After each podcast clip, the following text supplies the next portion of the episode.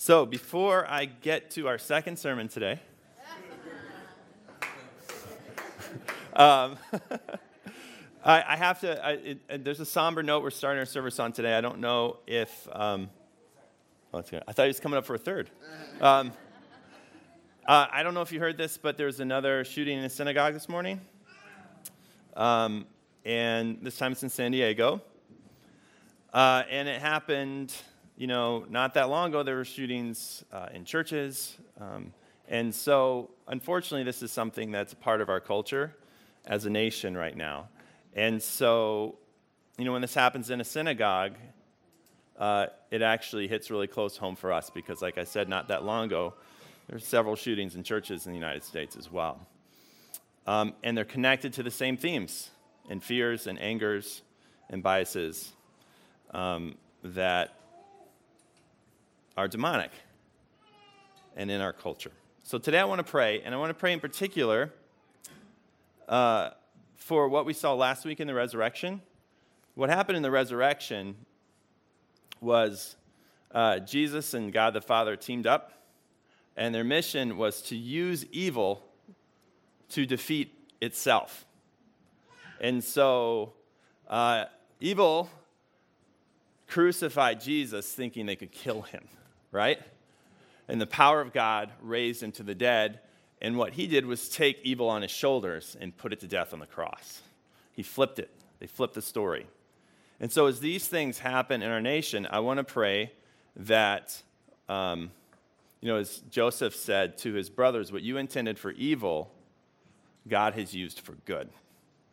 Now, the loss of life is not good, but perhaps by the grace of God, out of this, um, it will change the perceptions of people in our country and be a part of something bigger and better happening some transformation, some healing, and some change.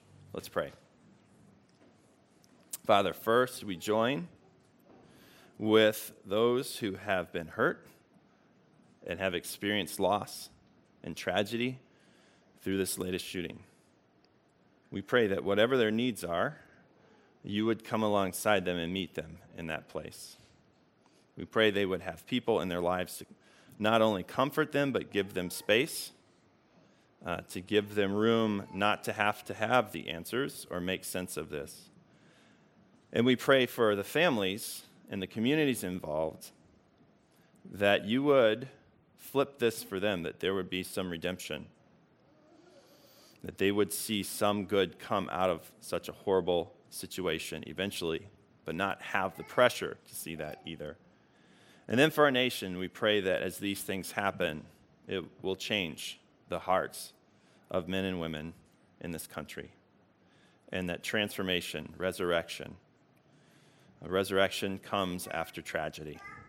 And we pray that through this tragedy, new life would be born. We don't know what that looks like, but we trust that you do. And even as the scripture teaches us that Jesus is at the right hand of God, interceding for us right now, even in the areas we don't understand how change will come or what to pray, we join our amen with Jesus's as he prays in all wisdom. In the name of Jesus, we pray. Amen. So, does anyone know what the biggest trend in American spirituality is? Now, it's something that I've started referring to as the March of the Nuns. Anyone know why? Maybe? If you've been listening to the news recently, there have been several reports of how the fastest growing religious group in America that has recently passed up Catholics in terms of numbers of adherents, number one slot now. Depending on the report you read, somewhere between 22 and 25 percent of Americans now belong to this group. This remarkably, anyone know what it is? This remarkably, I gave you a clue already. This remarkably fast growing group are known as the quote unquote religiously unaffiliated sometimes called the nones, N O N E S, not N U N S. And the fact that almost a quarter of Americans overall identify as unaffiliated, which, by the way, is up from 12% roughly just about a decade ago. Think about that. That's pretty impressive. But if you look more closely at the numbers, this shift is even more dramatic. You see, the shift isn't happening uniformly over all the generations. It's happening, it's happening quickly. And in particular, statistics tell us that 40% of millennials self identify as unaffiliated. And of that 40%, 76% of them grew up in a church. 76% of the nones come from a church background. Something big is happening. And it's happening quickly. Sociological changes don't happen in a decade like this. This is rare. This is fast. It's a big deal happening. We're living through it right now. Something about 21st century churches are not working for 21st century people in America. At the end of last summer, I started having the same conversation. This happened a couple times in my life. Like, I'll have four coffee appointments in a row, and they'll all have the same theme. And the end of last summer, I started hearing the same story over and over. So I'd sit down with Mosaic folks, and they'd been traveling over the summer, visiting their hometowns, going to reunions, and getting together with good friends from college, whatever it was. And they found themselves reconnecting with high school youth group friends campus fellowship teammates, former mission team members. And as they were, they were discovering something.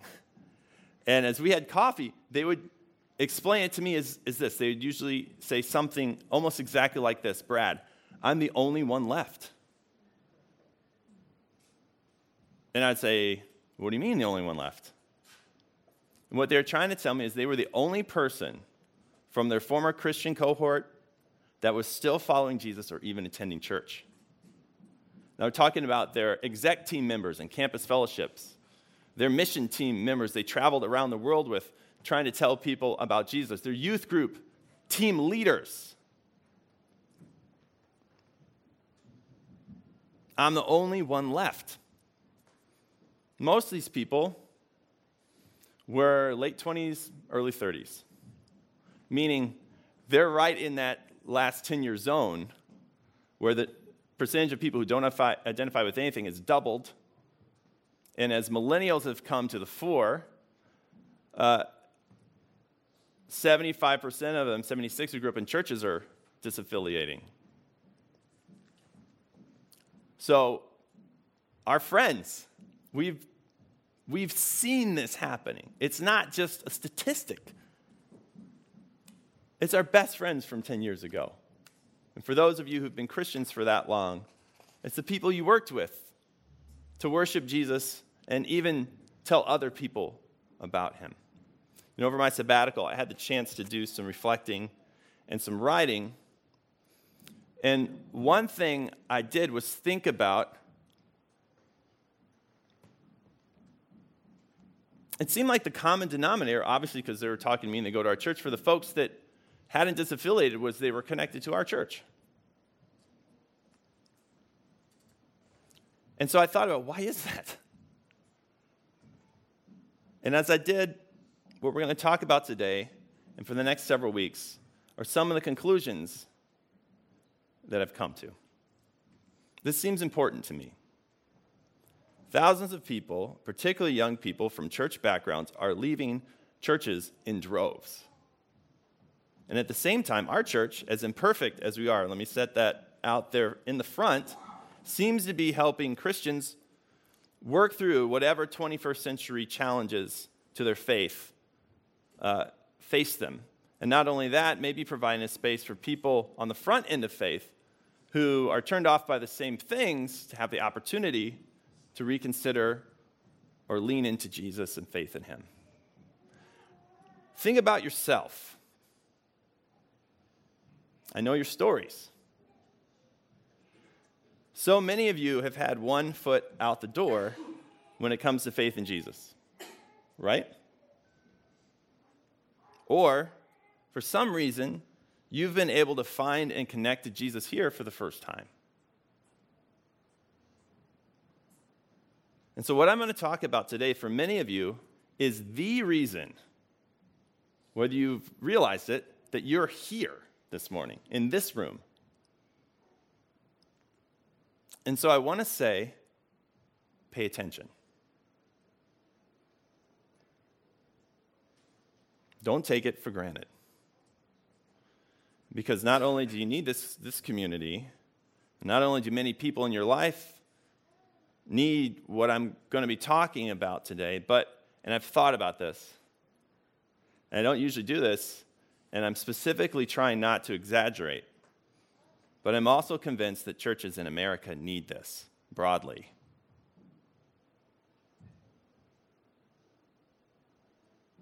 And that it, it's somewhat unique.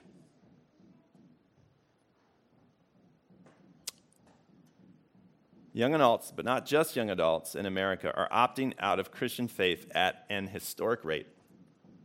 But for some reason, not here. And this is something that God has taught us that is a gift that we need to understand so we don't take it for granted, so that we can nurture it, and so that we can share it to and with a world that needs Jesus and needs churches that can effectively invite people into life changing experiences of Him. So that's what we're going to talk about the next several weeks. What, as I've thought about it, we've learned that's so important that's making a difference in this area. Sound interesting? The first thing I've noticed, and today we're going to talk about values, and I think as we move along, we'll talk about more specific issues that people struggle with. But today it's about values. The first essential value is freedom. Matthew 16, 15. Now, I think when I gave this to our administrator, I accidentally gave her Matthew 6, 15. so the, what, what's uh, projected behind me may not be what I read. Matthew 16, 15 is this Jesus says, But what about you? He asked. Who do you say I am? You know, as a kid growing up in a conservative evangelical church, I was given a very particular picture of what a Christian leader was. Christian leaders, particularly pastors, were the people who knew the answers. They had studied more and were more spiritual. It was best to listen to what they said and just do it. They had worked things out ahead of me, and I should just take heed. And as a pastor myself, I still believe that. No. listen to me. Uh, as a pastor myself, I expected myself to be an expert too. Bring on your questions, your problems, your issues. The pastor is in, I thought. You know, a few months into actually leading a church, I realized that that wasn't the case at all. People had difficult, complicated situations in their lives. They had long histories with disappointments, loss, and trauma. And sometimes, believe it or not, they knew more than me about certain things.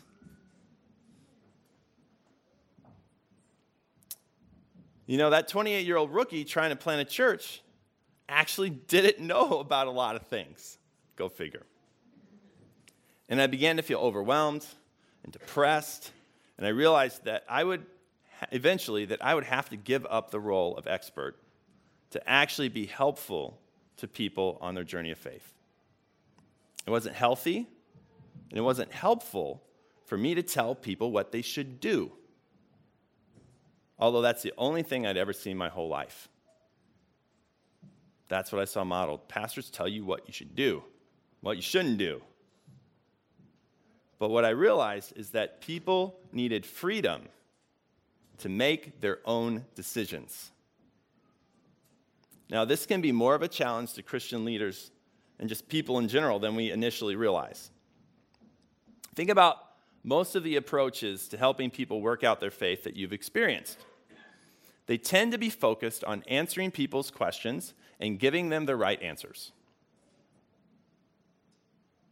right? And the thought is if people just had the right answer, or the right answer offered in a more palatable, nuanced way, their problems would be solved and they would just get on board. But my experience is that just simply isn't true. And your friends, if you've been a Christian for a while, that aren't following Jesus anymore, that hasn't been true for them. They've had the right answers, haven't they? They went to your campus fellowship, they got the right answers. They went to your church, they got the right answers. It wasn't what they needed. We need space, not answers. Matthew 13, 34. Jesus spoke all these things to the crowd in parables. He did not say anything to them without using a parable. This is the approach that Jesus most often took and was the most effective. Jesus definitely preached some sermons, don't get me wrong. He definitely had teachings, particularly to people who thought they had the right answers. But for people who were looking, who were searching, who were trying to figure it out, he met their questions with questions. People who come to him and ask him a question, somebody should do this. I'd love to know the percentages of replies from Jesus that was another question, not the right answer. Or they ask him a question, and what do they get? A story, a parable, not a formula, not a theology, not an answer, a parable. Parables never, underline, never give you the right answer. There's no summary at the end. Instead, they invite you to engage, to think for yourself, to come to your own conclusions. That's the whole point of a parable. This is what people need today. This is what people who are giving up on faith in Jesus need today. They don't need to be indoctrinated. They've had plenty of that and it's turning them off. They need a free space to honestly lean into their concerns and challenges with faith, where their final conclusions are up to them and not predetermined. Second essential value safety. John 8, 10, 11. Jesus straightened up and asked her, Woman, where are they? Has no one condemned you? No one, sir, she said. Then neither do I condemn you, Jesus declared. Go now and leave your life of sin. Unconditional love, acceptance, grace. These are three of the most universally accepted and identified markers of Jesus and his teachings and his life in the world. Yet, when asked about Christianity in the 21st century, young people are slow to associate Christianity with any of those qualities. Research by the Barna Group reports that half of young churchgoers perceive Christianity to be, quote, these are young church goers. Quote, judgmental, hypocritical, and too political. And these are just the people who admit it. A quarter of born again Christians, without prompting, in these survey settings, reported, without prompting, reported, quote, Christianity in today's society no longer looks like Jesus. How many people were thinking that? They just came out and said it. There wasn't a question about it. Young adults, people in general, regularly expect the church to be a hostile environment for people who hold views that are not considered traditional or politically acceptable. And this means they often keep their thoughts and their opinions and their concerns to themselves for fear of being judged, rejected, or pushed out. Under these conditions, Church is not safe. 21st century people need a place where they can express all of their concerns, all of their doubts, all of their struggles, and know that they will be met with love, acceptance, and grace. We need acceptance, not suspicion, I think I put it. We need acceptance, not judgment. Jesus was great at this.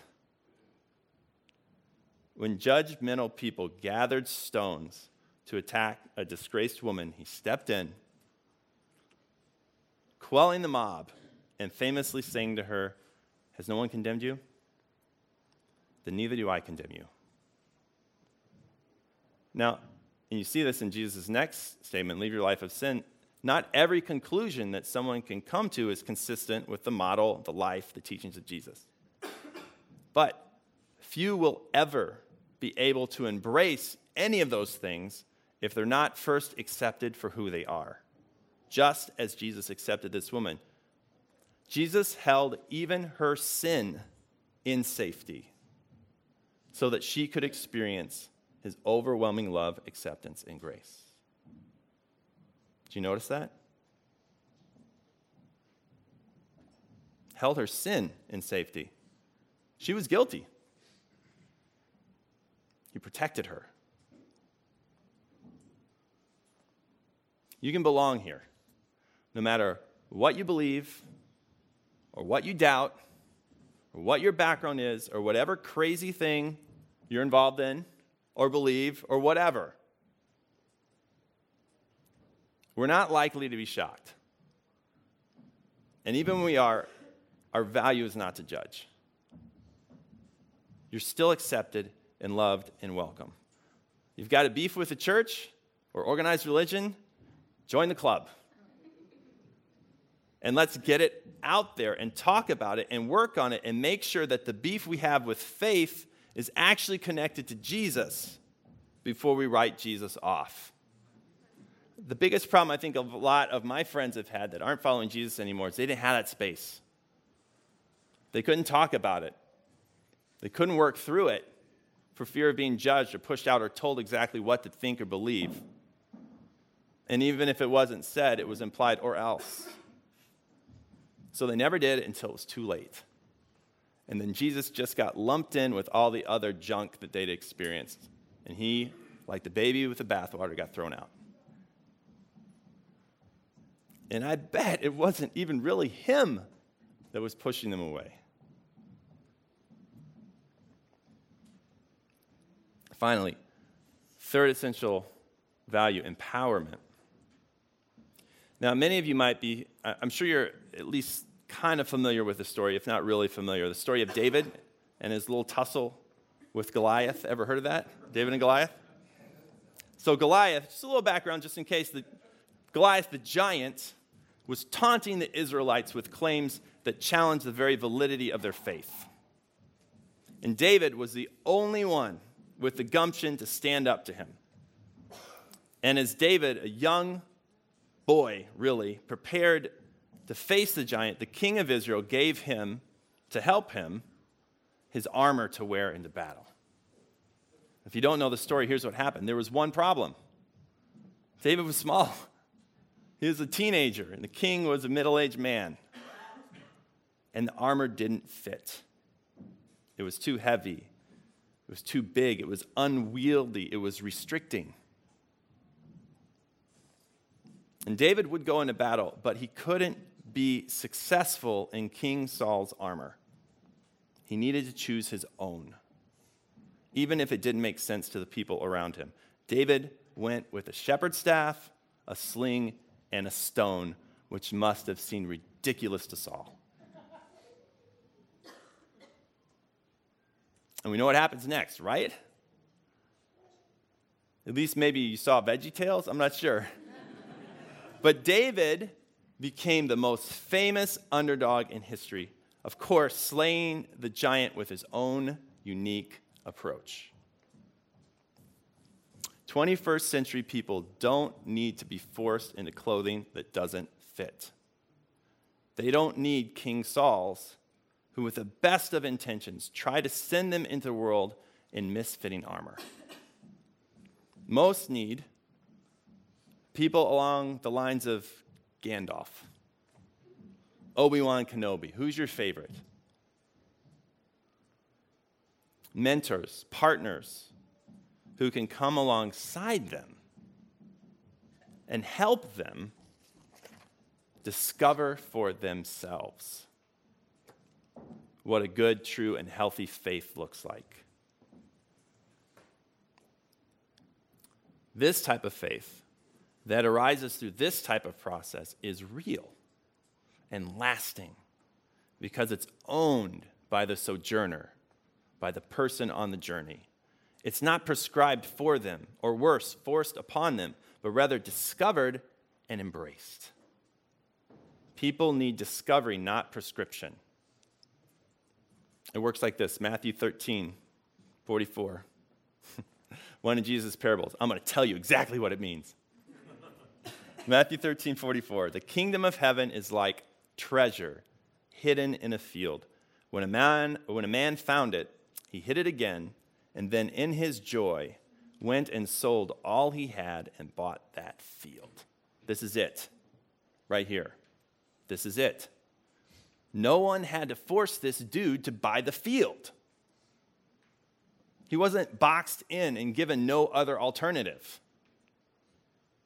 And that's why we encourage people to ask their questions and look for answers that resonate with their experience of a challenging but accepting Jesus. This actually helps people with one foot out the door find an understanding of faith that's not made in their own image. Notice here, it cost this guy everything that he owned, yet fits better than their favorite pair of jeans. And this faith is real because it's been discovered and embraced rather than prescribed and consented to. You see the difference? Now, before I wrap up, I just I want to make a couple points of clarification. Now, I've talked today about freedom and safety and empowerment with an underlying expectation that people, when provided with these things, are much more likely to not only find a treasure in the field, but understand that it is a treasure. And I believe this.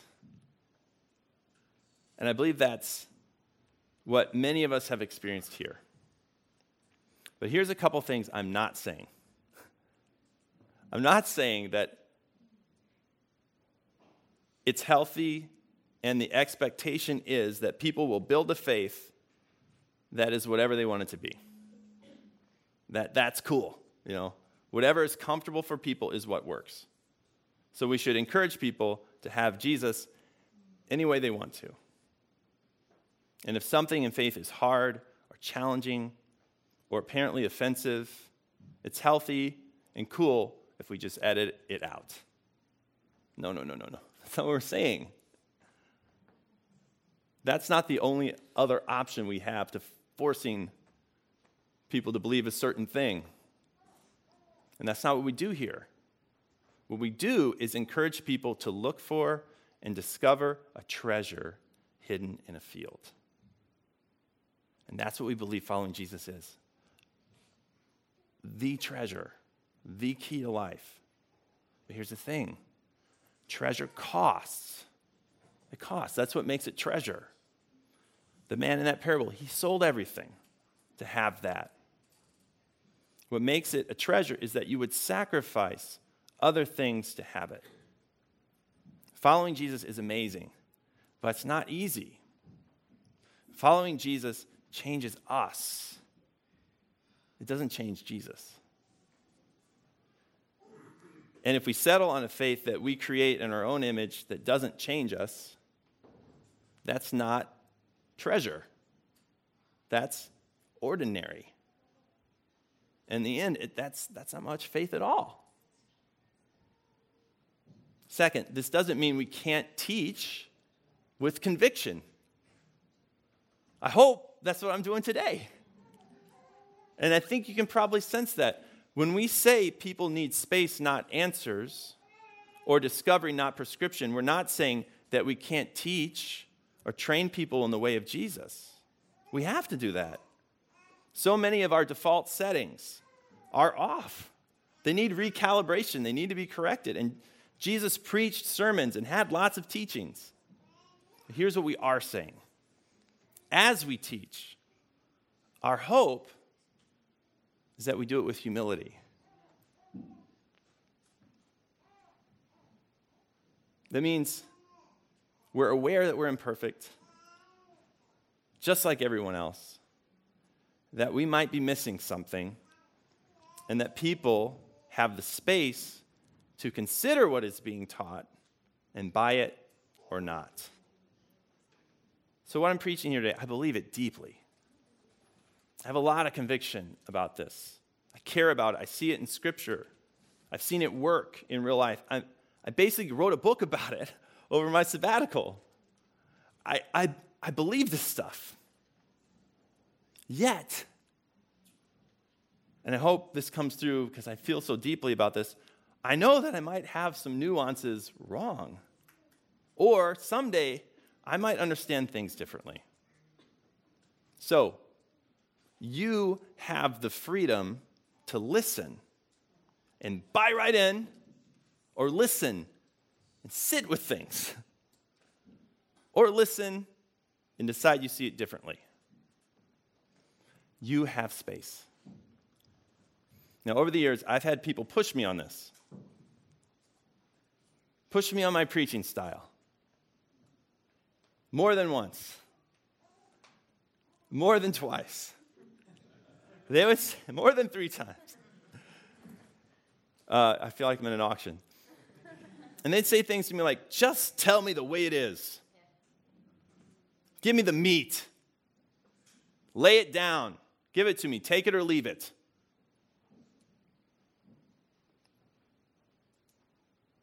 And if a preacher left them no room to disagree, that's when they thought it was challenging. That's a cop out. Everyone in this room, you need to think. You don't need me to tell you what to think. I've always brought to you what I've learned, what I believe, what I'm convicted of. I've brought it with conviction. I've tried to base my own life on what I've taught you.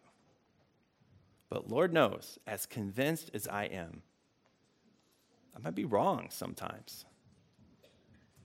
I don't think it happens that often. but you need to actually engage with what I'm saying and with Jesus.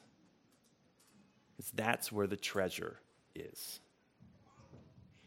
And hopefully, a little bit of humility on my part helps to open that space for you to engage with the Holy Spirit. Finally, what I've experienced is that sometimes as we sometimes an approach that leaves people room feels scary. For some of you, hearing this, your mind goes right to wait, wait, wait. If people are given space to doubt, challenge, and consider different approaches, if we don't ultimately tell them what the right answer is that they have to take in, they might decide to believe the wrong thing and even stop following Jesus. And if that's what you're thinking, let me reassure you yes, that is and needs to be a real possibility. How's that reassuring?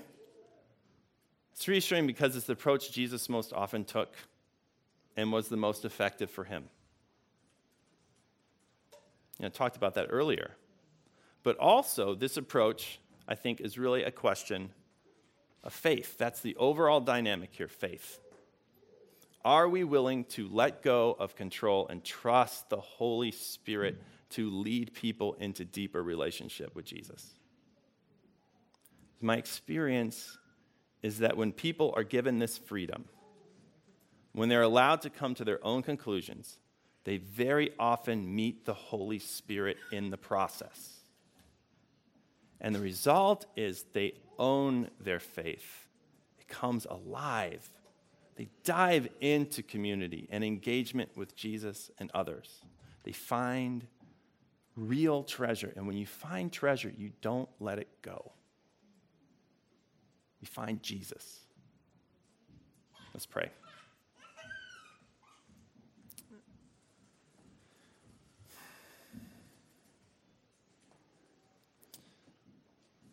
Jesus, you've built into our community some things that maybe aren't so intuitive in this day and age. Would you take it deeper? Would, could we be people of conviction, deep conviction, that allow people space and safe places to come to their own deep convictions? And we trust that as we do that, Holy Spirit, you're right in the middle of it. And you are more trustworthy at being a guide and a teacher uh, than I am or anyone else in this room. Amen. Uh, if you're on the worship team, go on, go on make your way up.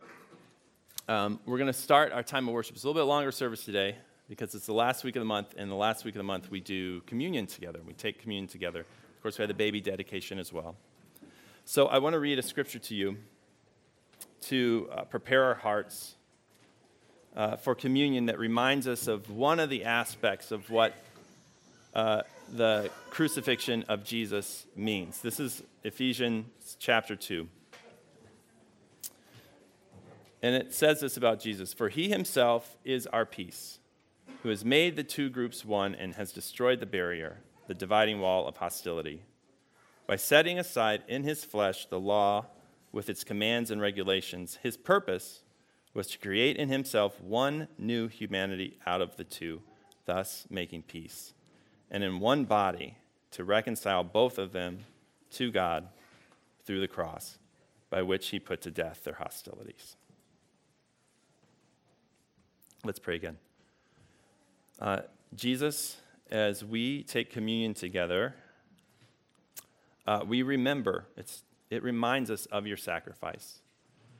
Uh, the bread reminds us of your body that was broken for us. The juice reminds us of your blood that was spilt. And we pray as we come together and we take communion uh, that we would not only remember this, but that this ritual would help connect us to you. That we would meet you here and find you here in your presence here. Amen.